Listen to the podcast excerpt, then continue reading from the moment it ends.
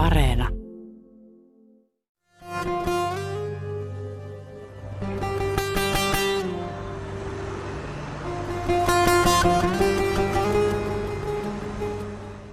Lokakuisena iltana Istanbulissa kurdinkielinen teatteriryhmä Teatra Giana Nu valmistautui kenraaliharjoituksiin. Signora,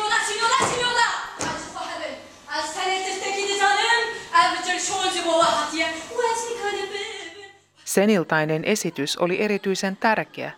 Ensimmäinen kurdinkielinen näytelmä Istanbulin kaupunginteatterin lavalla.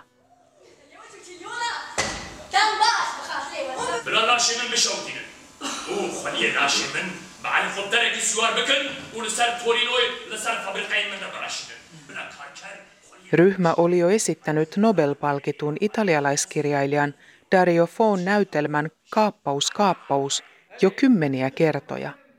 Esiintyminen Istanbulissa kaupungin lavalla olisi kuitenkin ollut ryhmälle kunnia ja myös virstanpylväs kurdin kielelle.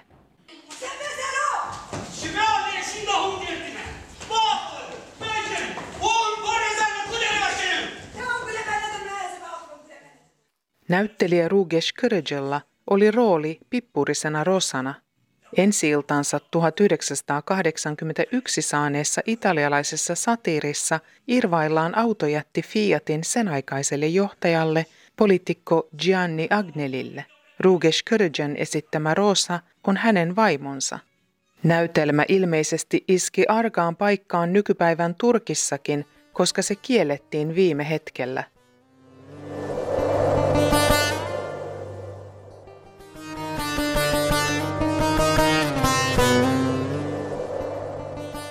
Viranomaisten mielestä Dario Fon näytelmä olisi levittänyt terroristijärjestöksi luokitellun kurdien PKK-ryhmän sanomaa.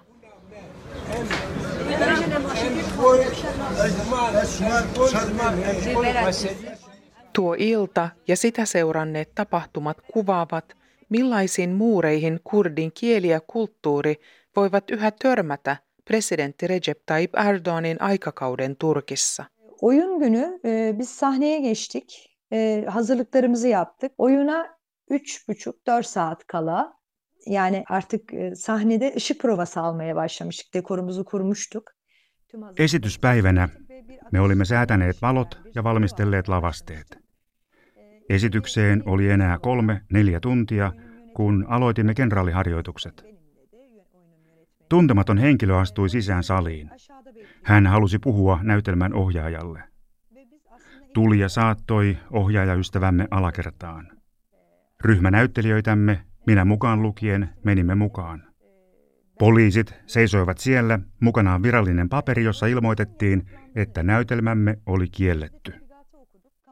Me luimme tuon paperin. Siinä sanottiin, että näytelmä vaaransi julkisen turvallisuuden ja listasi joukon pykäliä, joiden perusteella emme saisi esittää näytelmää missään yksityisessä tai julkisessa paikassa koko Gasiosman Pashan kaupunginosassa, missä olimme. Tämä kielto olisi voimassa määräämättömän ajan. Neden oyunun iptal edildiğini anlamadığımızı, oyunun daha doğrusu bu tebligatta oyun yani neden yasaklandığına dair açık bir ibare de yoktu. Me emme aluksi suostuneet allekirjoittamaan paperia. Me sanoimme, että päätös oli laiton ja me emme ymmärtäneet, miksi näytelmä oli kielletty vain neljä tuntia ennen esitystä. Mehän olimme Istanbulin kaupungin vieraita, eikä kukaan kaupungin viranomainen ollut ilmoittanut meille mitään. Tunnin kuluttua kaupungin edustajakin ehti paikalle ja pahoitteli tilannetta. Heillekin oli kuulemma vasta ilmoitettu kiellosta, eivätkä he mahtaneet tälle asialle mitään.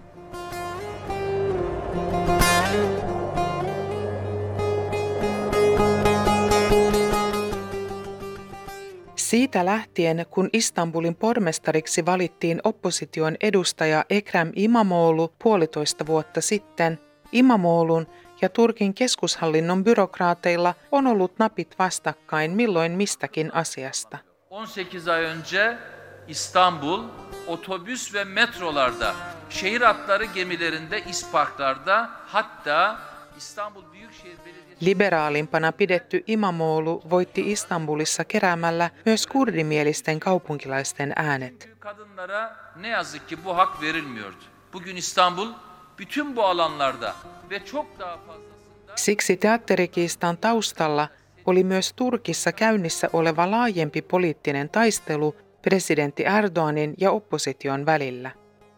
Kurdit ovat usein Turkin poliittisella kentällä vaankieliasemassa.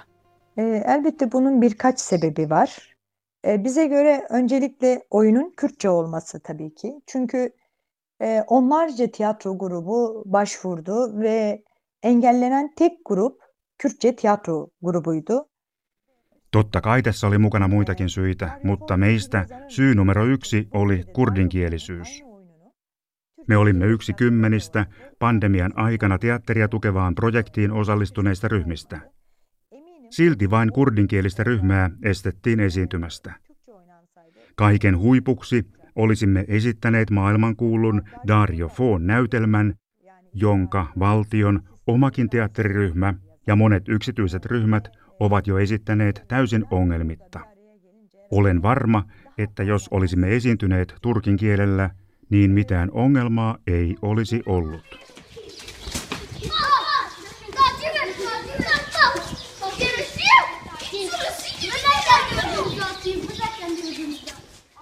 Kendi ana dilim Kürtçe e, bu ülkede yıllarca asimilasyon politikalarıyla yüz yüze kaldı ve Kurdi on äidinkieleni. Kurdin kieltä ja kulttuuria on yritetty sulauttaa vuosikausia turkinkieliseen valtakulttuuriin assimilaatiopolitiikalla. Kaikista yrityksistä huolimatta tämä kieli on säilynyt ja tulee säilymään elinvoimaisena. E, görüyorum, biliyorum, inanıyorum. E, bunu şundan da hissedebiliriz. Biz Kürtçe tiyatro yapıyoruz. Bize bazen soruyorlar, seyirciniz var mı diye. Kurdit ovat hyvin tiedostavia ja näen ja tunnen, kuinka he haluavat pitää kiinni omasta kielestään ja kulttuuristaan. Joskus meiltä kysytään, että onko teillä yleisöä, kun teette teatteria kurdin kielellä. Mutta mehän emme ole vielä kertaakaan esiintyneet tyhjälle salille.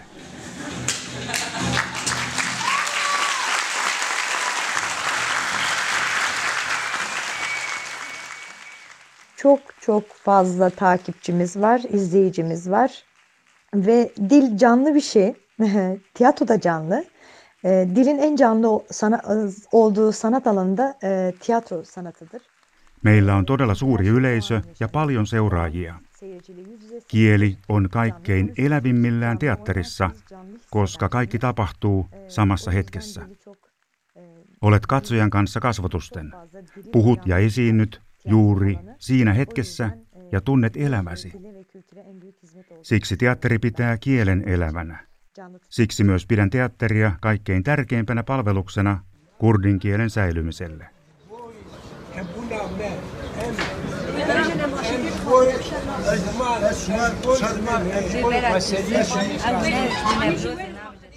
Noin 84 miljoonan asukkaan Turkissa arviolta jopa viidesosa on kurdeja.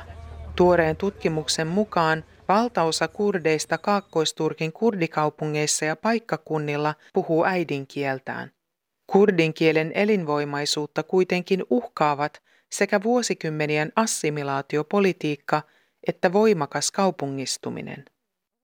Turkin koulut antavat opetusta vain turkiksi. Kun Rugesh Kırıcı oli lapsi 80-luvulla, kurdi oli kielletty kieli. Kırıcı on huomannut sen, minkä tutkijatkin ovat todenneet, että turkkilaisiin suurkaupunkeihin muuttaneista kurdeista yhä harvempi käyttää äidinkieltään. Kurdin kielen arvostuksen puutteesta yhteiskunnassa kertoo jotain sekin, että nuoremmat, koulutetummat ja parempituloiset kurdit puhuvat harvemmin äidinkieltään edes kotona. E, benim adım Rugesh Kırıcı. 1977 e, Muşvarto doğumluyum. Yaklaşık 16 yaşıma kadar aslında oralarda yaşadım. Minä synnyin Itä-Turkin Musissa, Vartossa, vuonna 1977.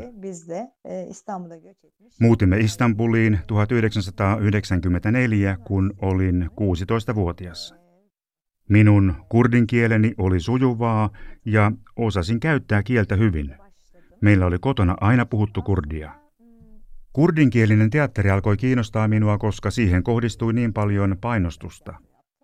Minusta oli kiehtovaa tehdä kurditeatteria juuri siinä sen ajan ilmapiirissä. Minut kutsuttiin mukaan näyttelemään yhteen kurdinkieliseen teatteriprojektiin ja jäin sille tielle. Olen nyt jatkanut seikkailuani kurdinkielisen teatterin parissa aina vuodesta 2004. Teen teatteria ja televisiotyötä myös turkiksi, mutta kaikkein mieluiten työskentelen kurdinkielellä. Ilmaisen itseäni täysin myös turkiksi, mutta kurdinkieli on muovannut minut sellaiseksi kuin olen. Kieli heijastuu niin tunteisiini, syvimpiin ajatuksiini kuin unelmiinikin. Siksi aloittaessani kurdinkielisen teatterin tunsin vihdoin olevani oma itseni. Kürtçe tiyatro yapmak ya da kendi dilimde sanatımı yapabilmek benim benim çığlığım. Neden çığlığım diyorum? Çünkü Teatterin tekeminen on ikään kuin minun hätähuutoni. Miksi sanon näin? Koska kun aloitin koulunkäynnin, en osannut sanaakaan turkin kieltä. Tunsin olevani mykkä. Tuntui kuin en olisi saanut vedetyksi henkeä. Luulen siksi, että kurdiksi näytteleminen teatterilavalla on se hätähuuto, jota en silloin saanut huudettua ilmoille. Benim Kürtçe ile ilişkim tabii ki aileden başlıyor. Yani memlekette olduğumuz süre içerisinde başka yerde de yaşadığımızda evde hep Kürtçe konuşulurdu. Meidän perheessämme puhuttiin kurdia. Kotona on puhuttu kurdia aina, niin kotipaikakunnallamme asuessamme kuin muutettuamme Istanbuliin. Minun isäni oli opettaja omassa kylässämme, kunnes hän sai komennuksen mennä opettamaan toiselle paikakunnalle. Sillä paikakunnalla ei asunut ainuttakaan kurdia, ja me lapset taas emme tuolloin osanneet turkkia. Se oli kuin isku vasten kasvoja. Se oli se hetki, jolloin aloin tuntea itseni mykäksi. Se, että isämme oli opettaja, auttoi meitä toki oppimaan turkin kielen nopeammin. Bile yasak. Kurdin kieli oli kielletty. Ne olivat vaikeita aikoja. Koulussa ei saanut sanoa sanaakaan kurdiksi, eikä edes koulun ulkopuolella.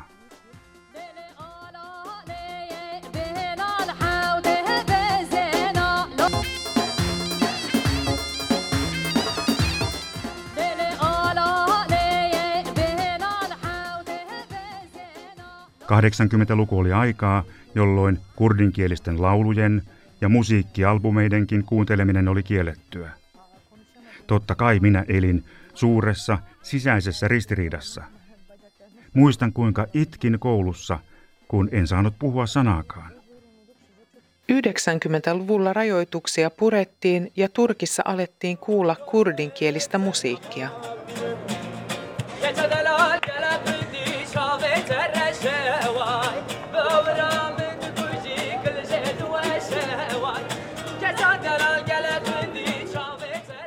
Kurdin kielen nousuaika jatkui Turkissa 2000-luvulla. PKK-johtaja Abdullah Öcalan oli vangittu ja aseet valtion ja PKKn välillä oli laskettu toistaiseksi. EU aloitti Turkin kanssa jäsenyysneuvottelut ja Turkki ajoi demokraattisia uudistuksia. Erdoganin hallinnon alkuaikana avattiin ensimmäiset yksityiset kurdinkielen kurssit sekä Turkin ensimmäinen valtiollinen kurdinkielinen televisiokanava.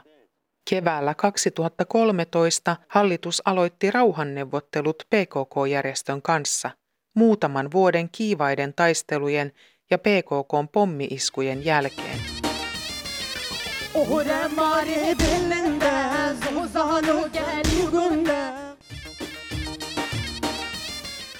Rauhan aikana moni turkkilainen kävi ensimmäistä kertaa turistimatkalla kaakkoisilla kurdialueilla tai opiskeli kurdia.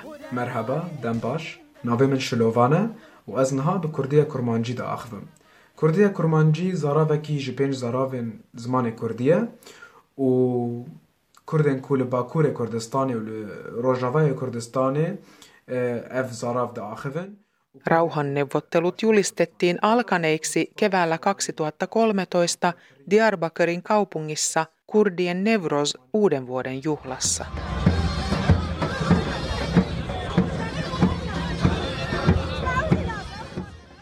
Hetki oli historiallinen.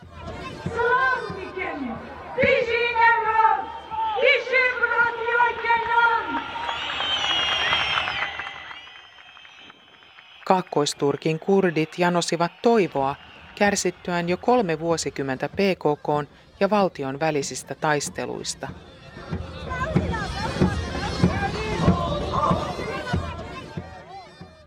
Hmm, Diyarbakır Nevroz'unu hatırlıyorum. Evet, gördüm. Milyonlarca insanın katıldığı bir Nevroz'du ve herkes sen bir anda sus pus olduğu, 2 milyon insanın durup sahneyi izlediği anı hatırlıyorum. Heyecanla, Yani iki miljoon insanın bir anda sustuğunu düşünün. Muistan sen Nevros-juhlan, jota juhli valtava määrä ihmisiä.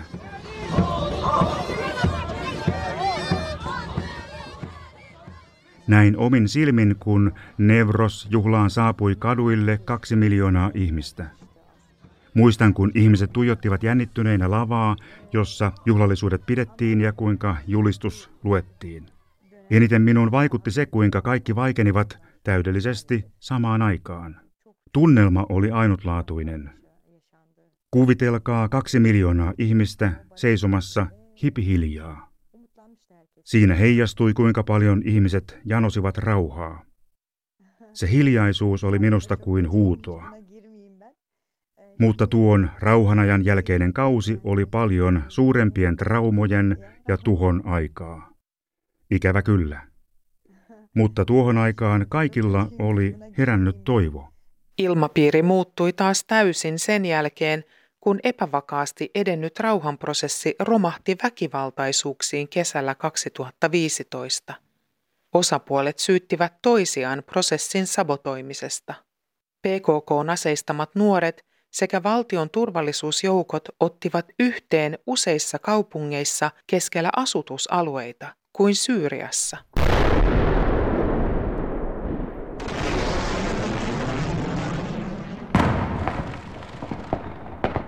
Monessa kurdikaupungissa kokonaisia kaupunginosia tuhoutui maan tasalle ja sadat tuhannet ihmiset pakenivat kodeistaan. Erdoğan liittoutui turkkilaisnationalistien kanssa. Sizler ne Güneydoğu'yu ne doğuyu buraların adresini bilemeyecek kadar karanlıksınız ve cahilsiniz. Ama oraları bizler kendi evimizin yolu gibi adresi gibi çok iyi biliriz. Kurdipoliitikkojen ja aktivistien vangitsemiset jatkuvat tänäkin päivänä. Melkein kaikkien kurdikaupunkien vaaleilla valitut kaupunginjohtajat on vaihdettu hallituksen nimeämillä edustajilla terrorismisyytösten varjolla. Tulehtunut ilmapiiri heijastuu myös kurdin kieleen ja kulttuuriin, joihin suhtaudutaan taas epäluulolla. Julkisella paikalla kurdia puhuvia vastaan on jopa hyökätty väkivaltaisesti. Teatra Giana Nu teatteriryhmäkin sai kokea tämän ilmapiirin kun heidän näytelmänsä peruttiin terrorismipropagandana. Aslında bu kararı aldıktan hemen sonra e, biz sosyal medya hesaplarımızdan duyurmaya başladığımızda çok büyük bir ses kopmaya başladı Türkiye'de. Yani hiç son yıllarda aslında biraz az yaşanmaya başlanmış. Heti sen jälkeen, kun näytelmä oli kielletty, kerroimme sosiaalisessa mediassa, mitä oli tapahtunut. Saimme valtavan määrän tukea, ja näimme ensimmäisen kerran vuosiin, kuinka ihmiset protestoivat jotain hallituksen päätöstä vastaan julkisesti. Moni taiteilija ympäri Turkkia näki kokemamme vääryyden ja asettui tueksemme. Näytelmämme kieltäminen nousi Twitterissä puheenaiheeksi numero yksi Turkissa. Jotkut viestin saaneista jopa tulivat teatterin ovelle, mutta poliisi ei päästänyt heitä sisään. Olimme todella pettyneitä, mutta samaan aikaan tunsimme itsemme voimakkaiksi, koska olimme saaneet niin paljon tukea. sesimizi duyurmaya çalışıyoruz. Bir yandan da dekorlarımızı, aksesuarlarımızı toparlamaya çalışıyoruz. Bir yandan da aslında durumun e, bizde yarattığı Rukoilin ja toivoin, ettei tällaista kieltodraamaa enää koskaan tapahtuisi. Lopulta saimme korjattua lavasteet pois ja lähdimme teatterista. Bununla da bitmedi biliyorsunuzdur belki. Biz yaklaşık bu Gazi Osman Paşa kaymakamlarının verdiği bu karardan bir ay sonra Tässä ei kuitenkaan vielä ollut kaikki. Ladies and gentlemen, as a Star Alliance member, we would like to welcome you aboard this Turkish Airlines Airbus 320 aircraft.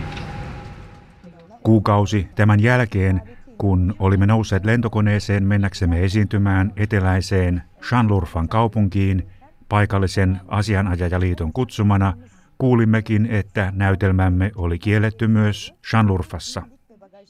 Syynä oli Istanbulissa näytelmää vastaan aloitettu esitutkinta.